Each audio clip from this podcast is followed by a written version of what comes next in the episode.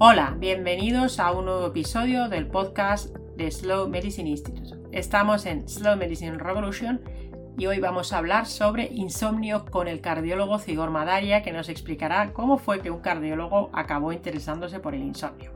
Antes de eso, os recuerdo que las notas del episodio están como siempre en slowmedicineinstitute.com barra podcast, donde también podéis encontrar toda la información sobre nuestra membresía.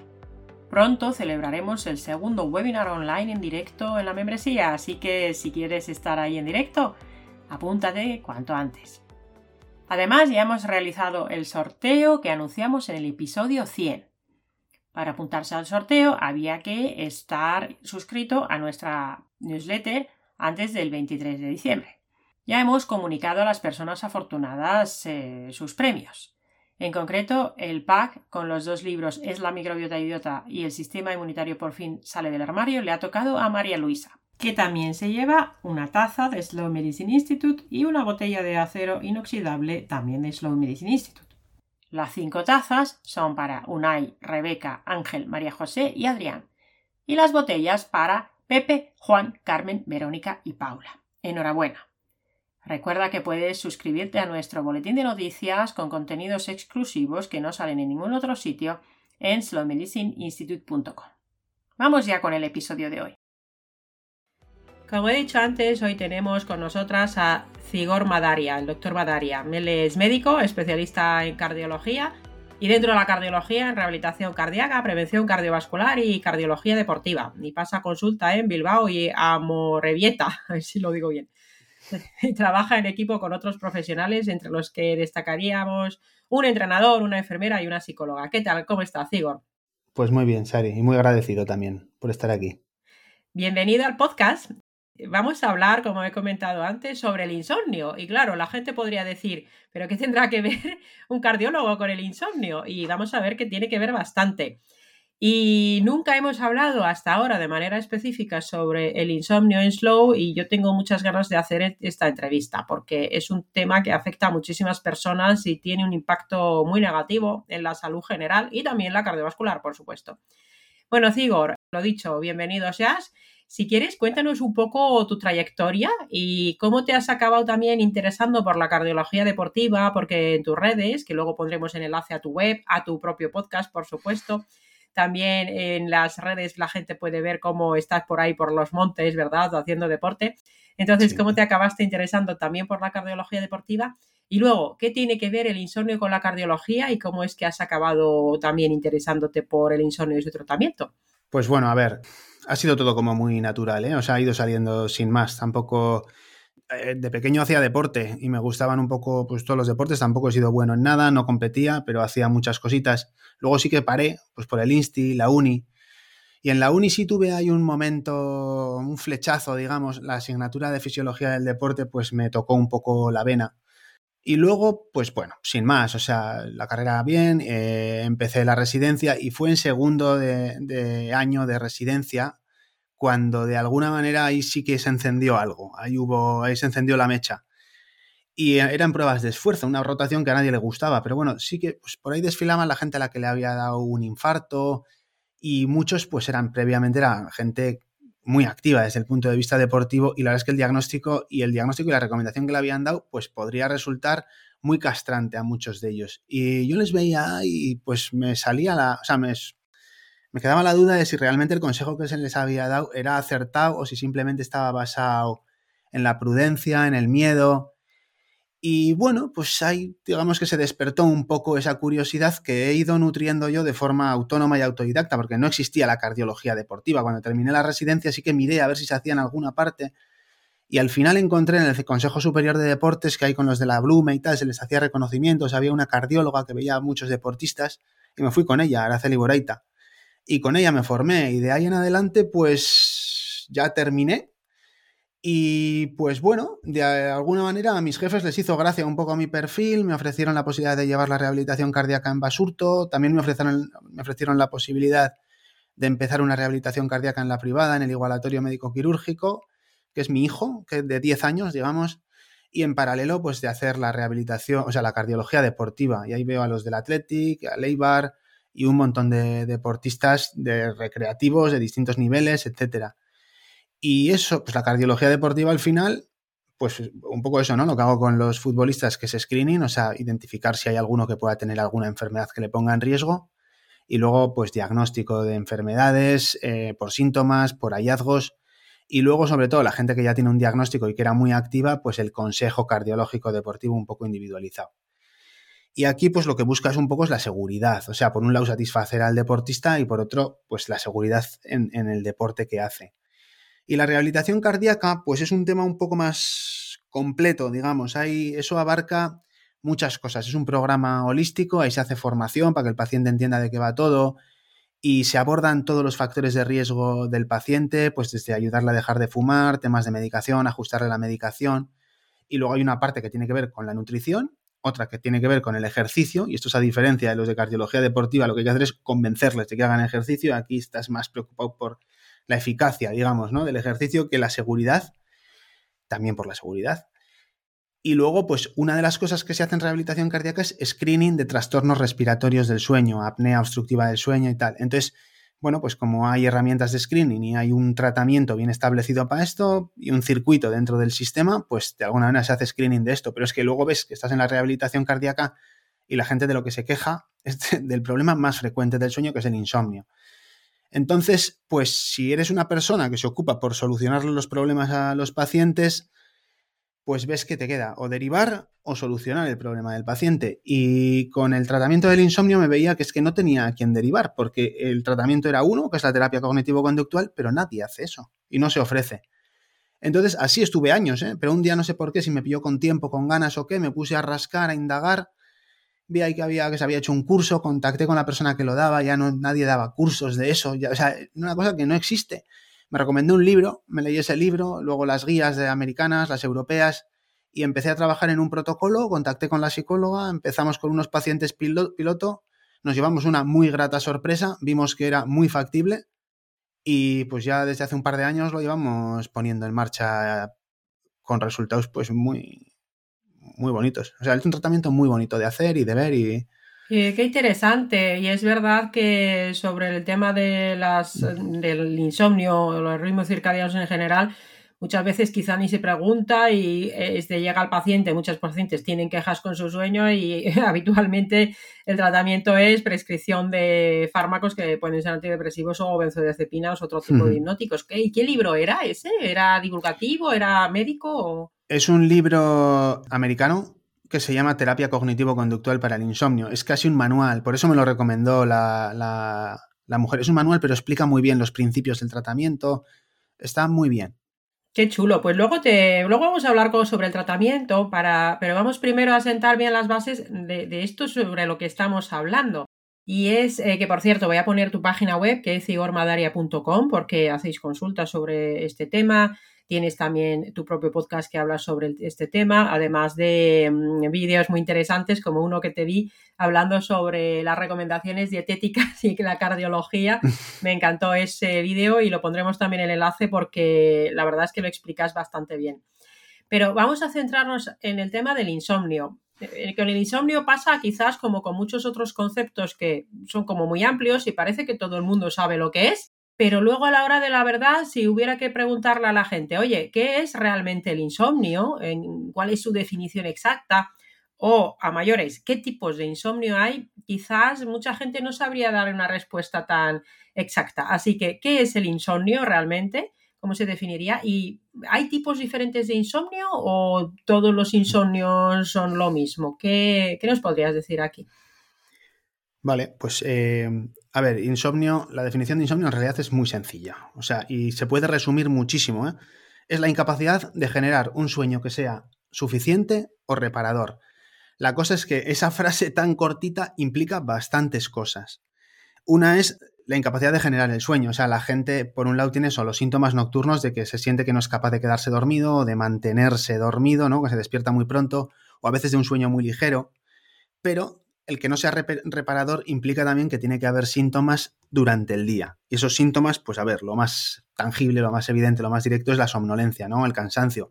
Pero pues cosas como irritabilidad, problemas de concentración, atención, memoria, eh, síntomas depresivos, un estado de ansiedad, dolor de cabeza, que decir que hay un montón de síntomas que pueden ser consecuencias, algunos incluso orgánicos, dolor de tripa, etcétera. Entonces, hay síntomas nocturnos, hay síntomas diurnos, y eso es lo que define el insomnio. Sobre todo si se producen más de tres noches a la semana, así, de forma arbitraria, pues para decir que tiene un impacto, ¿no? Pero luego, además, también en el paciente insomne, sin ser un criterio diagnóstico, es muy habitual, es muy frecuente, de hecho, es casi es universal, que tengan un estado de activación, alerta, preocupación, ansiedad, que se nutre en parte de la propia privación de sueño, de sus propios sesgos cognitivos y de un miedo que desarrollan a la incapacidad de no poder dormir, ¿no? Es una ansiedad de rendimiento de anticipación. Entonces, eso crea una amalgama y un estado de activación muy, que es, es, muy poco apropiado si lo que quieres es que el sueño suceda. Entonces, esos son un poco los síntomas del insomnio. A veces se clasifica en insomnio de mantenimiento, insomnio de conciliación. Es como una clasificación que está es muy extendida, eh, la gente la conoce cuando te cuesta quedarte dormido o mantenerte dormido. Lo cierto es que está es demasiado famosa para lo poco útil que es luego en la práctica, en el tratamiento lo condiciona poquito, ¿vale? Sí que hay algunas cosas se pueden elegir en el tratamiento en función de si es de conciliación o de mantenimiento, pero lo condiciona poco. Y luego, bueno, una cosa que sí que es muy importante es dividir el insomnio en agudo o crónico. Y es importante porque son cosas totalmente diferentes. El insomnio agudo es un síntoma, no es una enfermedad. Es una respuesta normal ante una situación de estrés. Eh, digamos que el organismo te necesita despierto para solucionar una eventualidad o lo que sea. El insomnio crónico, cuando el insomnio agudo se mantiene en el tiempo, de alguna manera ahí ya hay una cosa de base que son mecanismos que perpetúan el insomnio. Se establecen unos mecanismos fisiopatológicos que le dan una entidad propia como enfermedad. ¿ya? Entonces, esto sí que merece una consideración especial, saber si el insomnio es crónico, porque hay a lo que va a haber que atacar es a algo totalmente diferente. Y luego, a ver, pues el insomnio tradicionalmente se clasificaba en primario, que es el insomnio psicofisiológico de ahora, el insomnio más puro de la gente joven, sin comorbilidades y tal, y secundario, pero secundario se ha erradicado, en parte entendiendo lo que hemos dicho, ¿no? Que el insomnio crónico es una entidad por sí misma y porque a veces la relación que tiene cuando aparece con otras enfermedades no es como, no es un síntoma, una consecuencia de la enfermedad, sino que al final pueden ser dos cosas paralelas o incluso cosas que se influyen mutuamente. Entonces se ha cambiado el insomnio secundario de antes por el insomnio comórbido. Y también es importante saber eh, o tener eh, esto en consideración. Y luego, bueno, pues el insomnio paradójico, que es gente que duerme más de lo que cree que duerme en realidad, que simplemente tiene un sueño como muy ligero. Hay insomnios por mala higiene del sueño. Eh, pero bueno, básicamente insomnio agudo, crónico, primario, psicofisiológico y comórbido son las clasificaciones más útiles luego de cara a tomar decisiones. Fíjate, pero luego a la hora de la verdad, muchas veces, si no se hace bien la evaluación y el tratamiento, ¿verdad? Las soluciones que se suelen ofrecer son farmacológicas si no se ofrece la terapia cognitiva conductual. Pero has hablado del comórbido y del primario. Entonces, ¿cuáles serían las causas realmente del insomnio? Si hablamos de un insomnio crónico como tal, ya sea primario o ya sea este comórbido, que sería el que has comentado que antes se considera secundario, ¿cuáles serían las causas de que la gente realmente tenga estos problemas de generar y de mantener el sueño y que sea suficiente y reparador. Vale, voy a intentar juntar las dos, o sea, las dos respuestas en una. Se puede, ¿eh? A ver, el insomnio al final es una cosa como multifactorial, o sea, hay muchas causas. Entonces, en un intento por organizar estas causas allá por los 80, un tal Spillman dividió los factores en tres, predisponentes, precipitantes o desencadenantes y los perpetuantes o cronificadores. Entonces, entre los predisponentes hay uno que está bastante claro, que es la genética. Tiene una genética compleja el insomnio, o sea, no vas a identificar un gen, pero sí que hay agregación familiar de forma bastante indiscutible. Y luego, pues, un predisponente muy habitual son los rasgos, determinados rasgos de la personalidad del sujeto, ¿no? Pues si es muy obsesivo, muy rumiativo, eh, lo que es perfeccionista o health conscious, que se dice ahora, muy preocupado por la salud, pues eso de alguna manera predispone para desarrollar insomnio en algún momento. Y luego también, sin ser un rasgo o algo idiosincrásico del paciente, el estrés crónico, pues es una situación crónica que también te predispone. Y ahí es donde entra la comorbilidad como efecto, como factor causal. O sea, si tienes una enfermedad crónica que te impide respirar, o que te da dolor, o que un, un trastorno de ansiedad generalizada crónico, un trastorno depresivo mayor, pues son cosas que de alguna manera te predisponen para desarrollar insomnio en un momento dado. Pero eso, en principio, si no se planta la semillita, no tiene por qué dar lugar al insomnio. La semillita es la situación de estrés agudo. O sea, de repente sucede algo que puede ser cualquier cosa, por ejemplo, una fractura de cadera, inmovilizarte en la cama, el niño haciendo ruido, los vecinos de arriba, despidos, la muerte de alguien querido, lo que sea que se te ocurra que no te deja pegar ojo durante un periodo de tiempo determinado, eso da lugar a un insomnio agudo, ¿vale? Y hasta aquí no pasa nada, o sea, hasta aquí la situación es reversible. Tú si eliminas el estresor, pues bueno, pues vuelves a la situación inicial y ya está. El problema es que en este punto a veces se movilizan, muy habitualmente se movilizan, y es porque tiene mucho sentido a corto plazo poner en marcha una serie de mecanismos que lo que hacen en realidad es cronificar el insomnio, perpetuarlo. Y esos son eh, los factores perpetuantes.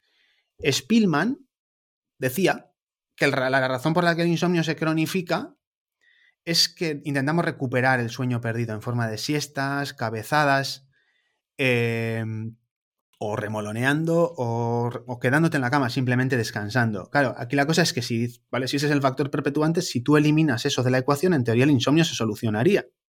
Pero no pasa eso. Sí que mejora el insomnio, pero de alguna manera le lleva tiempo terminar de solucionarse. Entonces tiene que haber algo más. Y aquí había un bochín que lo que decía es que en realidad lo que pasa con el sueño es que llega un momento que sí, vale, por conductas de compensación o por lo que quieras, pero llega un momento que eso, esa vigilia, se automatiza en contacto con la cama. O sea, si en las personas normales la cama es un estímulo que lo que hace es ayudar a inducir el sueño, dejar que el sueño suceda, pues a base de permanecer despierto en la cama, yo qué sé, comiendo, viendo la tele, escuchando música, haciendo cosas que no son dormir.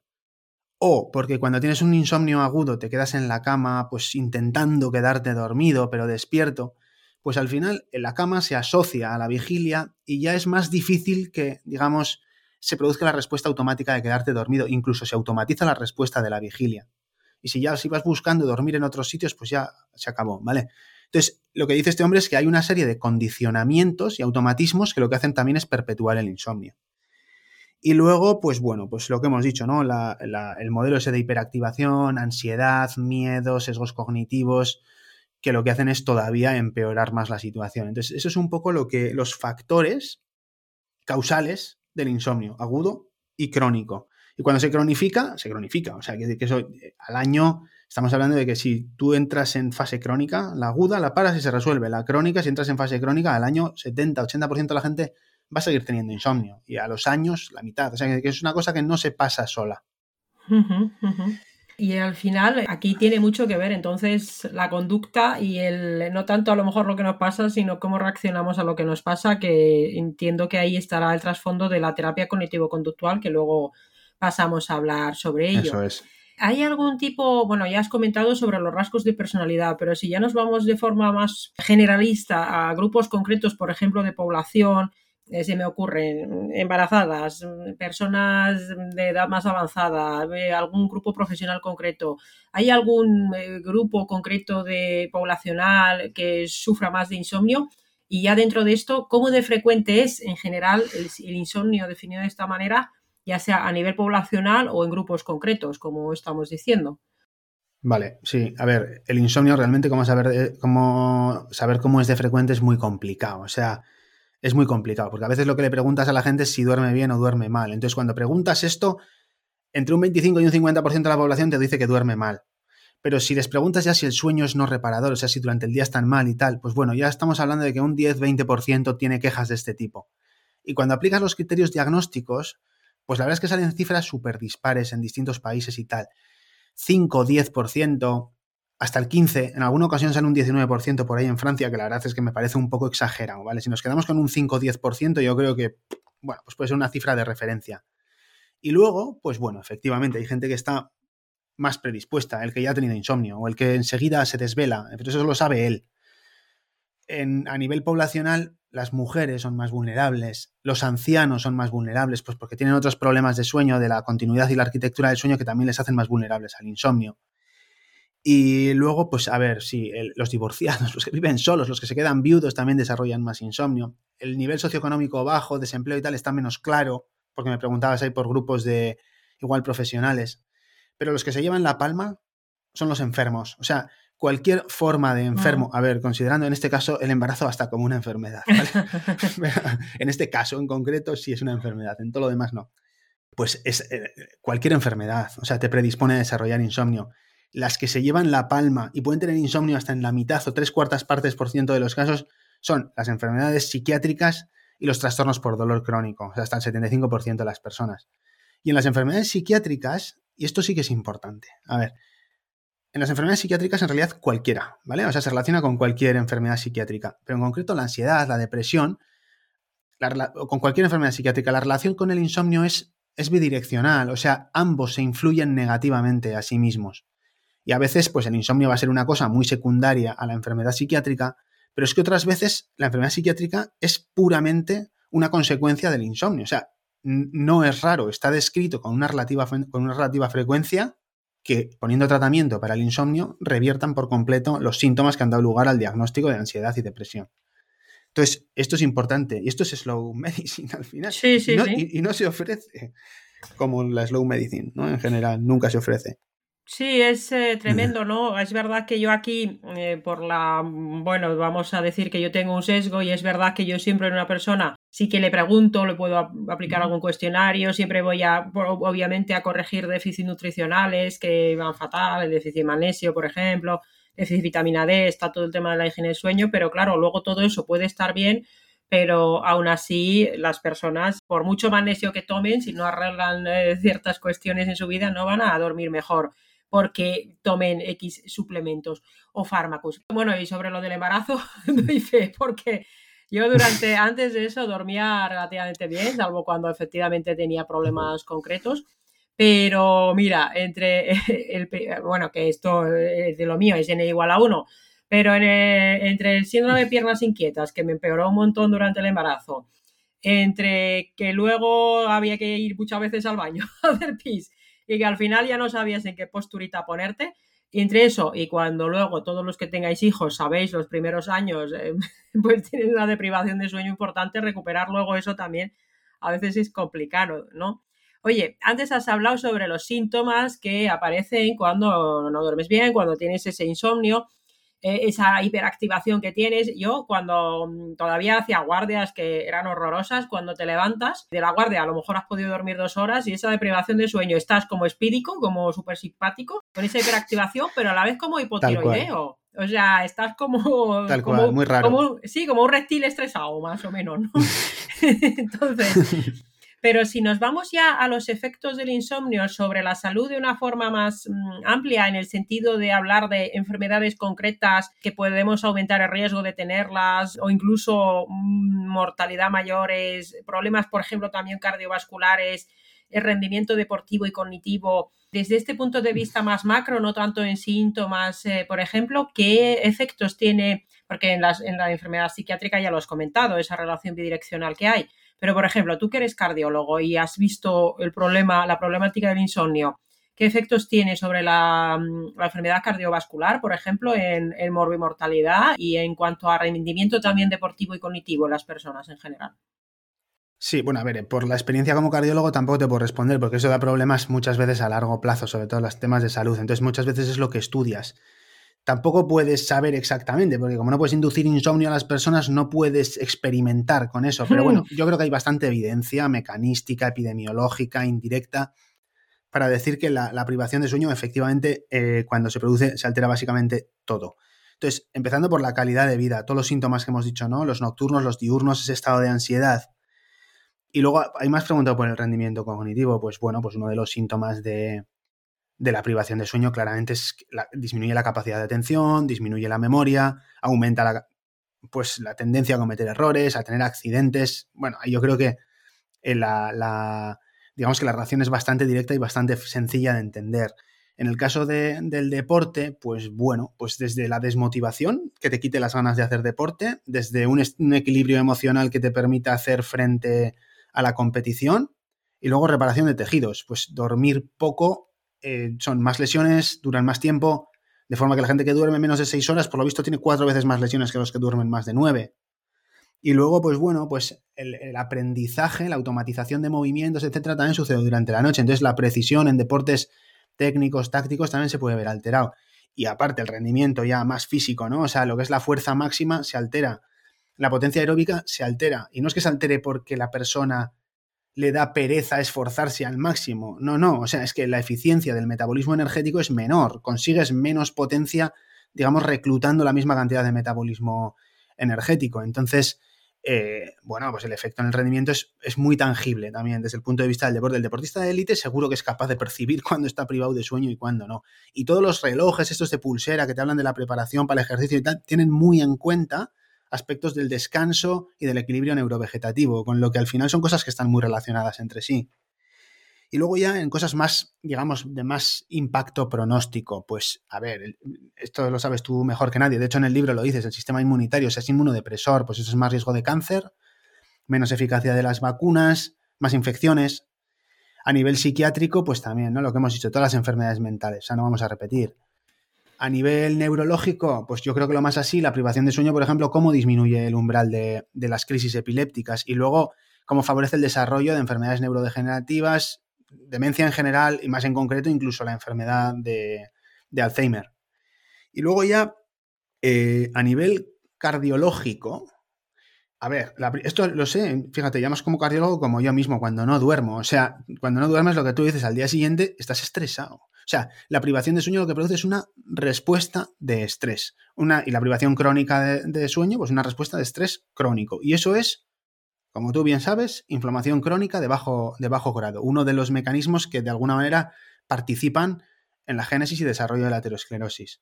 Luego, a nivel neurovegetativo, y esto es importante, no sé si, quizás, no sé si, puede ser más difícil de entender, pero tiene que haber un equilibrio neurovegetativo. El sistema nervioso simpático, que es el acelerador, y el parasimpático, que es el freno, en una persona sana son muy reactivos, pero enseguida responden, enseguida vuelven a la situación de reposo, enseguida se activan, tienen mucha flexibilidad y son muy ágiles, muy rápidos respondiendo.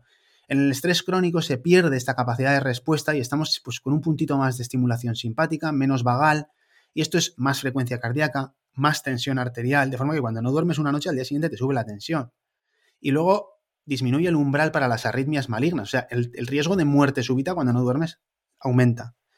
Y luego, pues a nivel hormonal, o sea, pues es más grelina, más péptidos endocannabinoides, que eso es más hambre, menos leptina, que es menos capacidad para saciarte, eh, el, córtex prefrontal también, digamos que pierde capacidad y entonces el control sobre los impulsos más hedónicos se pierde, con lo que al final comemos más, peor. Entonces eso ya de entrada, ¿no? En una situación hormonal con más cortisol, que lo que hace es resistencia a la insulina, sarcopenia, eh, hipertensión, hipertrigliceridemia, bueno, pues dislipemia heterogénica, ¿no? Diabetes, síndrome metabólico en general. Y luego menos testosterona, también más sarcopenia, pues etcétera. De forma que al final, pues tenemos todo para que haya lo que a nivel epidemiológico se ve, que es más infartos, más ictus, más insuficiencia cardíaca y más fibrilación auricular.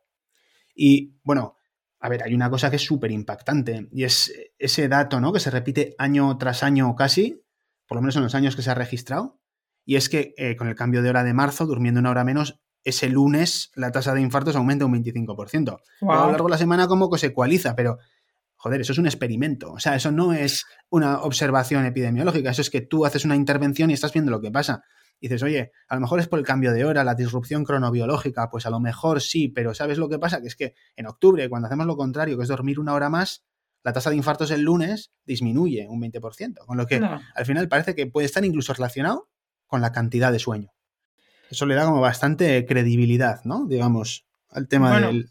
Fíjate si es importante eh, los ritmos circadianos, en concreto dormir bien. Y aquí estamos hablando de insomnio, que es cuando no se duerme, aunque se quiera.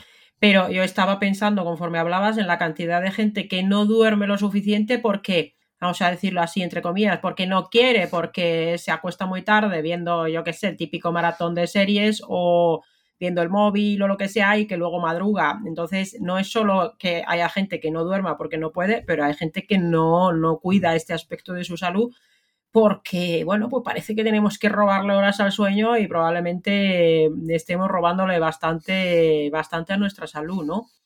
Pero vamos a seguir con el insomnio porque, claro, una cosa es eh, no dormir porque, bueno, pues te acuestas tarde haciendo X. Yo, yo lo acuso mucho y a mí me, yo personalmente, por ejemplo, hay durante mucha parte de mi vida, pues sí, cuando estás con un pico de trabajo y luego las guardias, las guardias son, son nefastas, o sea, las guardias son o los trabajos por turnos que son eh, tremendamente perjudiciales para la salud y hay estudios de, por ejemplo, las pobres, el personal de enfermería sobre todo que hacen, bueno, y de celadores, eh, policías, mucha gente que hace turnos, se le reduce la calidad y la cantidad de vida a una bestialidad. En un estudio, no sé si leí que eran cinco años menos de esperanza de vida, de media o diez, bueno, una barbaridad, ¿no? Sí, con cáncer de por medio. Sí, Sí, una, una, barbaridad. Y luego la neurodegeneración que acabas haciendo, porque claro, si no limpias el cerebro por la noche, que es cuando toca.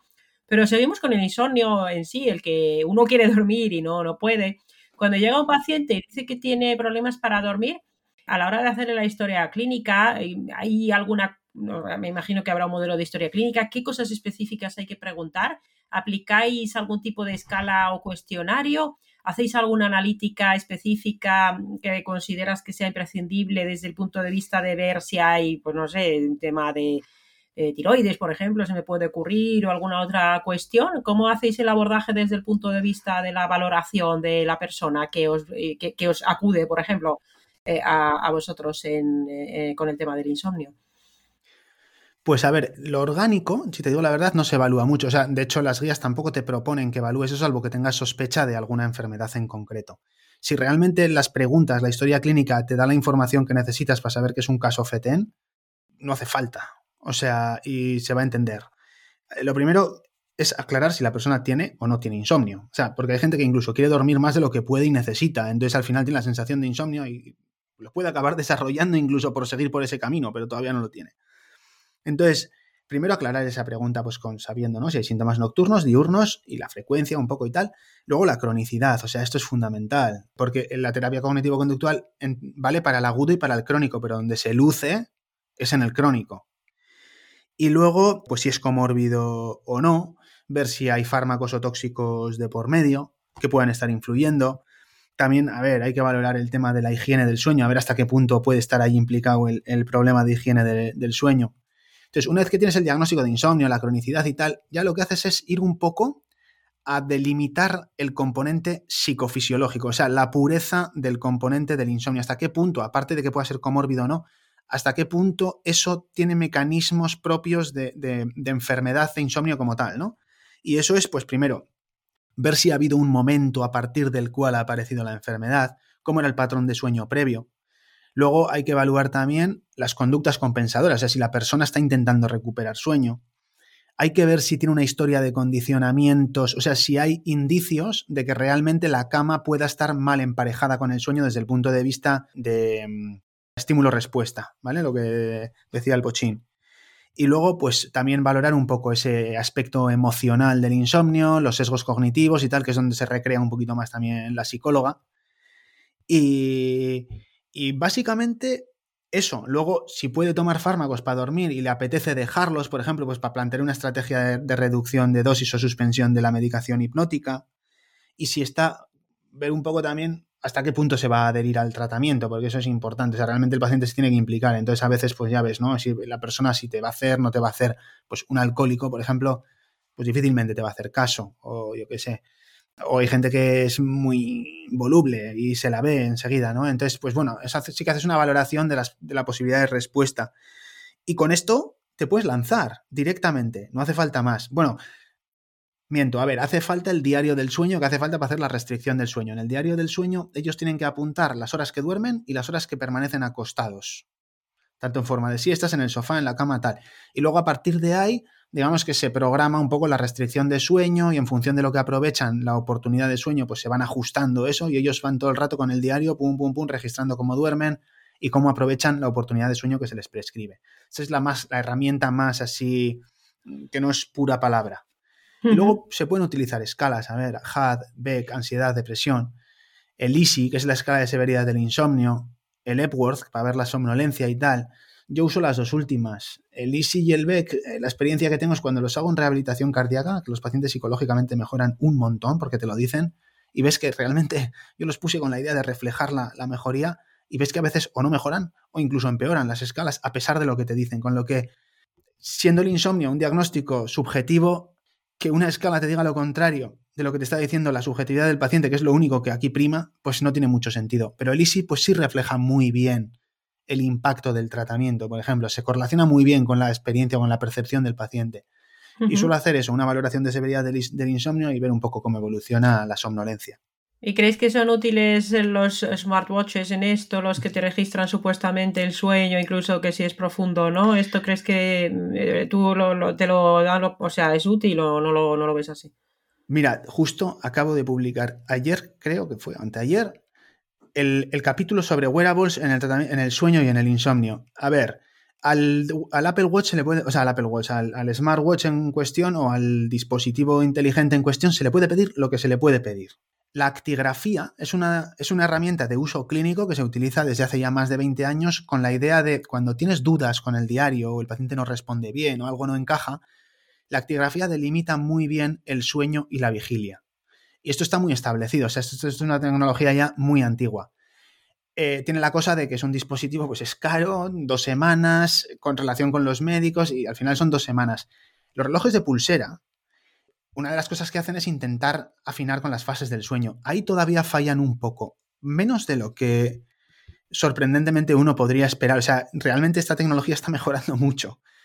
Pero en lo que lo clavan, incluso mejor que la actigrafía pura y dura, es delimitando el sueño y la vigilia. O sea, tiene una precisión tremenda. Y no solo eso, es que lo llevan todos los días en la muñeca, de forma que de alguna manera se puede utilizar efectivamente como un dispositivo para registrar la evolución del tratamiento en cuanto a aprovechamiento del tiempo en cama.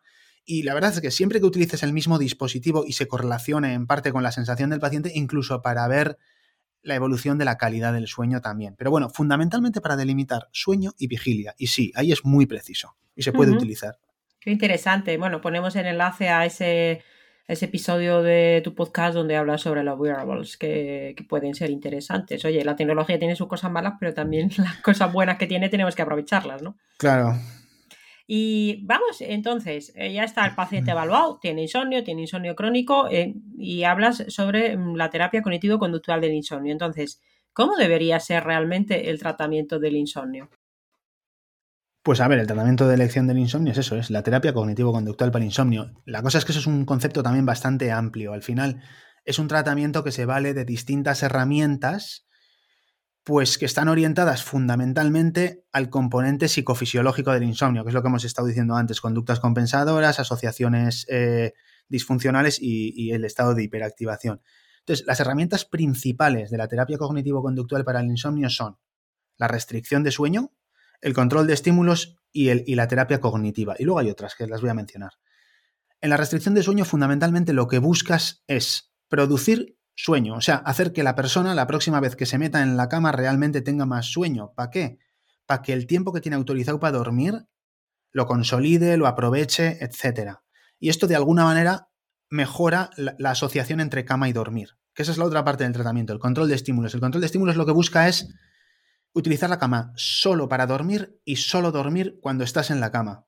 De forma que al final la asociación entre el estímulo y la respuesta sea única, simple y no contaminada. Entonces ahí ya van dos componentes principales del insomnio. Y luego ya, aparte se trabaja, aquí las psicólogas donde se recrea, y me dicen, no, este paciente tiene mucho componente cognitivo. Me dice, vale, vale, pero el otro hay que hacerlo. Y luego ya uno eh, se, se pelea un poco con los sesgos cognitivos del paciente, se puede trabajar también la intención paradójica, la entrevista socrática para confrontar, para que el paciente vea cuál es la probabilidad de esas cosas con las que fantasea tan dramáticas y tan catastrofistas. Bueno, pues herramientas que normalmente utilizan los psicólogos para hacer frente a, a, los sesgos cognitivos y todo esto. Y luego, pues hay una parte que es educativa, que es que el paciente entienda para qué es el sueño, qué es el insomnio, cómo se produce y sobre todo cómo funciona el tratamiento, ¿no? Esa es, esa es la parte educativa.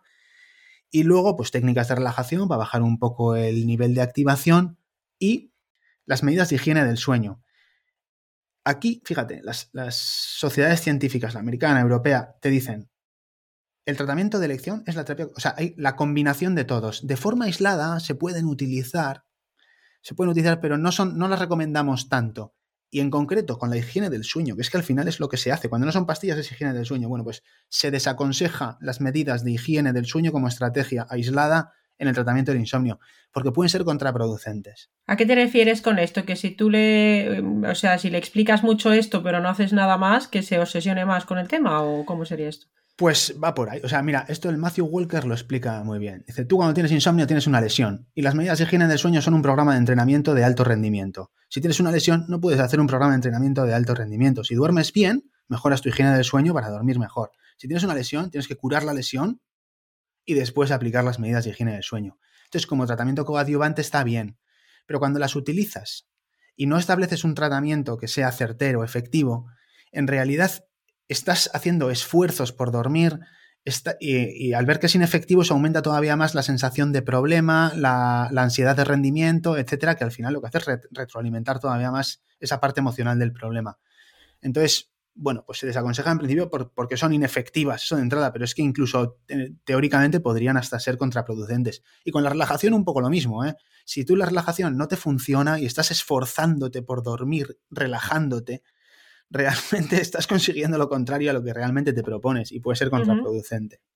O sea que, por ejemplo, cuando hablas de la restricción, a lo que te refieres básicamente es a que se le indica un horario mm. donde se va a la cama y eh, no puede ir a la cama en otro horario, digamos, a intentar dormirse antes de lo que se haya dicho. ¿Cómo, cómo sería la práctica un poco? Eso es. O sea, a ver, al principio hay una semana o dos en las que tú ves cómo duerme esa persona sin decirle nada, lo registra y a partir de ahí, pues haces una estimación de lo que duerme de promedio al día y eso es lo que se le autoriza a dormir. Y luego, eh, bueno, pues le ayudas a buscar incluso una alternativa para el tiempo que no tiene autorizado para estar en la cama, pues qué hacer, ¿no? Que puede ser una rutina presueño, que, que puede, sí, pues un plan sobre todo, que no tiene que ser algo monótono, que siempre les decimos a los pacientes que tienen que buscar un libro aburrido, que no, lee un libro divertido. Intenta permanecer despierto leyendo ese libro y te quedarás frito. Si intentas dormirte leyendo un libro aburrido, es muy probable que estás cayendo otra vez en el intento y en los esfuerzos por dormir y que la cosa todavía se siga creciendo. Entonces hay que hacer cosas divertidas. Hay gente que dice que se traguen una serie de Netflix entera desde el primer capítulo hasta el último, que vayan al día siguiente destrozados, pero que sepan que no pasa nada, que disfruten de un día de insomnio y de gaupasa y no pasa nada de nada. Mm, También hay mucho pues de relativizar y... Bueno, esto es bastante diferente a lo que se hace habitualmente. Antes comentabas que viste que esto de la terapia cognitiva conductual, no, desde luego yo no conozco a nadie a quien se la hayan propuesto de forma específica cuando tiene problema de sueño. ¿Cuál crees que es el obstáculo fundamental para que esto se aplique? Y estoy pensando ahora en la sanidad pública. Bueno, si te digo que es que no, realmente no lo sé, o sea, porque es que desde el punto de vista de la sanidad pública, los recursos que hacen falta tampoco es que sean descomunales. O sea, que lo puede hacer una enfermera de ambulatorio normal y corriente con un protocolo, quiero decir que pues, pues, no, pues no va a ser tan sofisticado, igual no va a tener el seguimiento, pero existen formatos breves de terapia cognitivo-conductual para insomnio que también son efectivos, pues no tanto como si están contigo, ¿no? Sesión a sesión, tal, pero también es efectivo. ¿Y por qué no se ofrece? Pues no lo sé. De entrada no hay formación. Yo no la encontré. Mm. Es una cosa que existe, pero de la que no se habla y existe un atajo. Por un lado, el paciente a veces no demanda la atención, que eso puede ser un problema, y cuando la demanda, pues existe un atajo, que es una persona que no está formada y que tiene licencia para prescribir fármacos que solucionan el problema de forma inmediata. Entonces, pienso que ese puede ser otro obstáculo. Claro, esto te lo quería preguntar. ¿Qué opinas entonces? Porque realmente cuando uno va y dice no duerme, eh, lo que se suele hacer es prescribir fármacos que pueden ser hipnóticos como las benzodiazepinas, otros parecidos como el, bueno, el la zopiclona, y luego hay toda una inmensa gama de desde la valeriana y la pasiflora y, y luego la melatonina que se toma muchísimo también. ¿Qué opinas sobre, por un lado, esos fármacos y luego sobre, por ejemplo, la melatonina sin que haya una valoración previa por un profesional? Pues mira, a ver, en el caso del insomnio en concreto, lo que tiene que ir por delante es que más del 60% del efecto de la medicación se explica por un efecto placebo. Esto se ha evaluado y, o sea, es una cosa, bueno, tiene sentido que en el insomnio esto de alguna manera sea así, ¿vale? Dicho esto, la, bueno, pues el efecto de toda la medicina de herboristería, pasiflora, valeriana, la tila, la melisa y todo esto, sí, sí el efecto que tienen es marginal sobre el sueño, ¿vale? O sea, tú le preguntas a, las guías europeas y lo que te dicen es que no recomiendan utilizar esas cosas, ¿sabes? El paciente las puede utilizar y si le funcionan por efecto placebo es perfecto, pero realmente, o sea, no lo puedes utilizar como estrategia terapéutica. Con la melatonina, eh, a ver, la melatonina parece que sí acorta un poco la latencia del sueño, pero sobre todo en gente que tiene problemas de los ritmos eh, circadianos, o sea, los, ritmos sueño-vigilia, sobre todo en ciegos y tal, bueno, pues parece que acorta un poquito la latencia del sueño, o cuando tiene el jet lags por trabajo, por viajes, por lo que sea, ¿no? Ahí de alguna manera tiene sentido. Y en el insomnio, pues parece que también acorta un poquito la latencia del sueño, pero es tan poco. Y encima es que tiene sentido. O sea, en el insomnio el problema no está en la melatonina. Tu melatonina está bien. Tu problema está en las compensaciones, en los estímulos eh, respuesta eh, disfuncionales y en tu estado de activación. Eso no lo va a solucionar la melatonina. Puede tener efecto placebo, ¿vale? Y se puede utilizar. Pero desde el punto de vista médico, prescribirlo, pues te enfrentas a la cosa de que la eficacia es más que moderada, hasta el punto de vista, desde el punto de vista clínico es insignificante, y bueno, pues es segura también, pero tiene efectos secundarios y tiene posibles interacciones con otros fármacos que son de uso muy común. Con lo que al final ellos dicen, joder, es que no compensa. O sea, no, desaconsejamos el uso de la melatonina en el tratamiento del insomnio. Y con las benzodiazepinas y agonistas de los receptores de las benzodiazepinas, el zolpidem y tal, a ver, estas sí son efectivas en el insomnio agudo. O sea, te solucionan el insomnio o por lo menos lo mejoran en la mitad de los casos. Cuando lo comparas, sí, cuando lo comparas contra placebo. Y en el crónico, pues a veces incluso perdura el efecto, que puede ser incluso porque se soluciona el insomnio solo, o sea, los mecanismos que, lo que dan lugar a ello, ¿no? Por lo que sea, pero a veces no funciona. Y no son fármacos seguros, porque al día siguiente pues tienes el tema de la tontera, la resaca, eh, puede haber caídas por la noche, confusión, traumatismos, em, y luego en el uso crónico, pues, a ver, al final, pues es eh, dependencia, tolerancia y, y síndrome de abstinencia, o sea, te enfrentas a eso. Y luego es además una droga, es una droga. Sí, y tiene una inquietante asociación con el aumento de la mortalidad, que a ver, a saber si es cierto, pero bueno, sabiendo que aumenta la tasa de accidentes, eh, los intentos y, los suicidios consumados y tal, o sea que eso está también de alguna manera epidemiológicamente constatado, pues, pues tiene como bastante sentido. Entonces, si se puede evitar, se evita. Y de hecho, te dicen, oye, mira, en el insomnio agudo, esto va a ser una alternativa a la terapia cognitivo-conductual cuando no funciona o cuando no está disponible, pero en el uso crónico está contraindicado pautar benzodiazepinas de forma mantenida. O sea, en todo caso hay que establecer pautas intermitentes, pero el uso mantenido para controlar el sueño está contraindicado.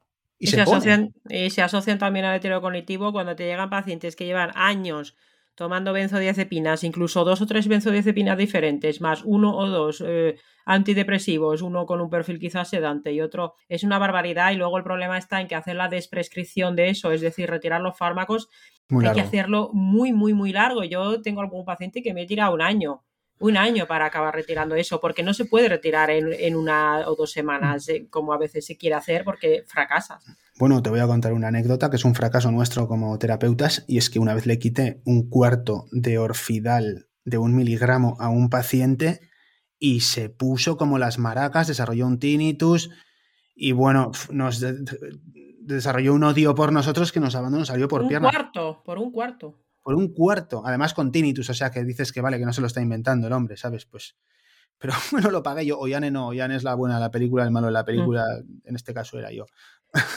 Bueno, pero ahí el problema realmente inicial es que se le hubiera puesto ese fármaco porque efectivamente son, no son para nada inocuos, se utiliza muchísimo. España es del, de los países que, o del el país que más se utiliza.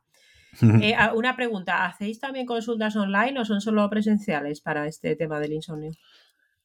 Pues a ver, empezamos con presenciales, pero en el momento que lo empiezas a mover en las redes sociales, la gente te contacta y lo cierto es que en realidad ninguna herramienta se ve perjudicada por el formato videollamada, de forma que ahora mismo la mayoría de los pacientes que atendemos son por videollamada. Incluso a veces hay gente que es local y pues una parte del tratamiento la hacen presencial y la otra parte la hacen por videollamada, porque al final, bueno, pues quiero decir que no, no compromete, digamos, la estrategia terapéutica, ¿no? Vale, pues pondremos ese enlace para que si mm. nos estáis escuchando y, tenéis algún problema de este tipo, o alguna persona conocida que lo tenga, lo ponemos. Pues ya para, antes de acabar, eh, imagínate que tienes un minuto para dar tres recomendaciones básicas para que cualquier persona yo no diría ya para dormir bien, para, para prevenir el insomnio. Quizás lo primero sea no obsesionarse con dormir, ¿no? Pero, ¿cuáles serían esas tres recomendaciones básicas para, para que cualquier persona pudiera mejorar su, su, bueno, pues el cómo duerme o el cuánto duerme? Si es que se puede hacer alguna recomendación tan genérica. Sí, sí, sí. De hecho, o sea, yo creo que está bastante claro. O sea, en la persona que duerme razonablemente bien, lo que tiene que hacer es revisar sus medidas de higiene de sueño. Es decir, no tiene lesiones, lo que tiene que hacer es entrenar para mejorar su rendimiento.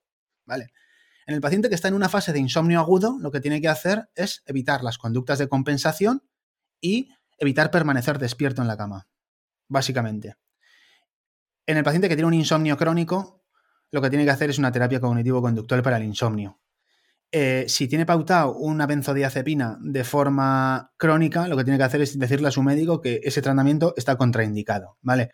A veces, a ver, en la persona que tiene un insomnio leve, que no tiene em, contraindicaciones como epilepsia, eh, apneas o, parasomnias graves o, o, no trabaja conduciendo máquinas o camiones o tal, pues lo puede intentar con el control de estímulos, porque es una cosa como muy sencilla de aplicar en el, en el, para el paciente y da poco lugar a confusión.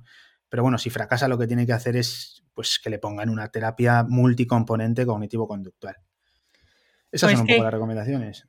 Pues qué interesante, yo creo que ha quedado todo muy claro y por nuestra parte de The Slow llamamos eh, a, si sois profesionales y estáis en un ámbito en el que os pudierais formar y ayudar a los pacientes con esta cuestión, oye, formaros.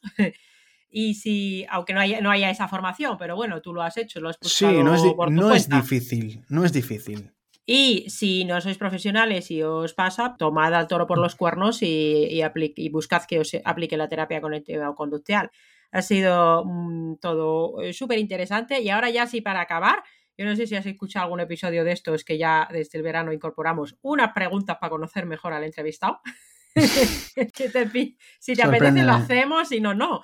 Yo simplemente te digo cosas y tú me dices tu cosa favorita de esa categoría. No, no es complicado. Aunque hay gente que se queda como, wow, eh, como si fuera un examen. no es un examen, son preguntas para conoceros mejor. Entonces yo te digo, por ejemplo, una película. Si te digo que no veo la tele en los últimos, no sé decirte los años, a ver, una película. Pero habrás ido al cine alguna vez, hombre de Dios, no sé. Pero hace muchos años. Eh, una película, pues con esto me has pillado. Mira, te voy a decir alguna de las que he visto con los niños recientemente que me han podido gustar, de dibujos animados. Encanto. Ah, bueno, eh, sí, la vimos, era, era chula, sí, sí. Por ejemplo. Un libro. Un libro. Me gusta mucho el de, el de Matthew Walker de Por qué dormimos. Ajá, Pero quizás el que más me ha ayudado es el que me recomendó la psicoterapeuta esta que hacía la formación de insomnio. Terapia bueno, el de Matthew Walker es más para público general, ¿no? Sí, sí, pero es muy bonito, lo cuenta muy bonito y muy bien. Vale, ese no lo he leído, me lo voy a apuntar. Un lugar. Un lugar. El monte.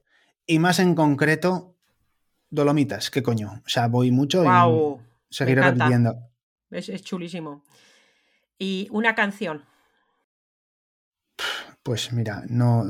Eh, últimamente oímos mucho, probablemente no lo oigan los oyentes porque es muy de aquí. La música Gatibu es un grupo muy famoso aquí, canta en euskera.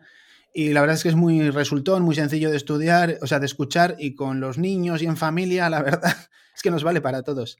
Así que Gatibu, Euritan Danchan es muy conocida y, bueno, pues si la escucháis, probablemente os llevéis una grata sorpresa. Pues lo apuntamos. Una comida.